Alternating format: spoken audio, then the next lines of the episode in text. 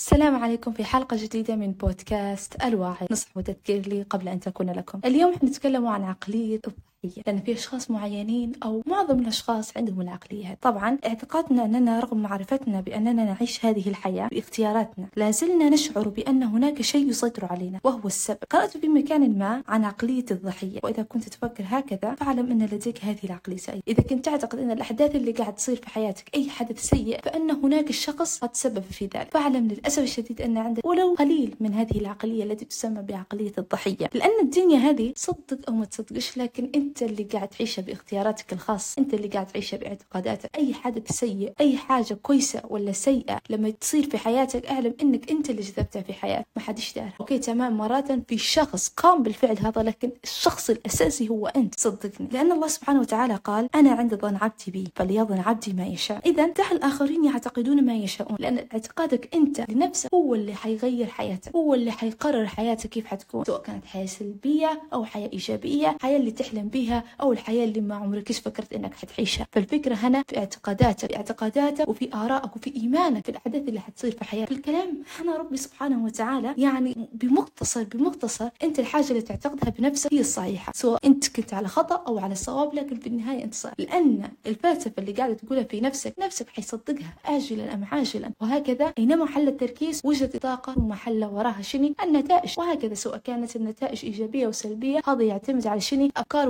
والاعتقادات اللي كانت عندك سواء كانت اعتقاد إيجابية أكيد حتكون النتائج إيجابية لكن لو كانت سلبية أكيد النتائج حتكون سلبية. اذا ما تعتقده أنت هو الذي ستجذبه إلى حياتك سواء كانت سلبي أو إيجابي. الصراحه الماضي والمستقبل عبارة عن الحاضر وعبارة عن الاختيارات اللي نحن عشناها. لأن لو فكرت فيها شوي الحاضر عبارة عن اليوم واليوم عبارة عن لحظات واللحظة أنت الحاجة اللي تدير فيها هي اللي حتقرر حياتك. اذا استماعك لهذا البودكاست أو أي فعل آخر أنت اخترت أن تفعلها أو مهارة أردت أن تتعلمها أنت الذي اخترت أن تعيش لحظاتك هكذا ثم قررت بالفعل كيف ستعيش باقي حياتك أيضا. فاليوم عبارة عن لحظات واللحظات هي التي تقرر حياتك كيف ستكون. الفكرة كلها كلها إن الإرادة والاختيار وكل حاجة بيده حياتك بين يديك حياتك بين يديك. سبحان الله ربنا عادل جدا جدا مستحيل. حياتك حتكون بين يد شخص ثاني. أنت لما يكون عندك الوعي الذاتي صدقني آجلا أم عاجلا الأفكار الإيجابية لو كانت موجودة في راس هذه الأفكار حتتحول إلى حقيقة. وأنت حتنصدم من النتائج طبعا. لكن غير كون patient person خليك صبور. وفي نفس الوقت عمرك ما تتخلاش عن حاجة أنت تؤمن بها في نفس الوقت كيف ما قلنا الوعي الذاتي أهم شيء. طبعا لو حد سألنا في هذه الأيام نوديس شين أهم مهارة لازم يكون عند الشخص باش ينجح؟ بدون تفكير حنقول الوعي الذاتي. لأن أنت ما يكونش عندك وعي ذاتي أنت مش عارف حياتك وين ماشي أساسا. حتقول ديما حيكون عندك دائما عقلية الضحية. أنا مش قادر ندير هذا عشان أنا مش قادر ندير هذا لأن أهلي ما يخلونيش آه صحباتي آه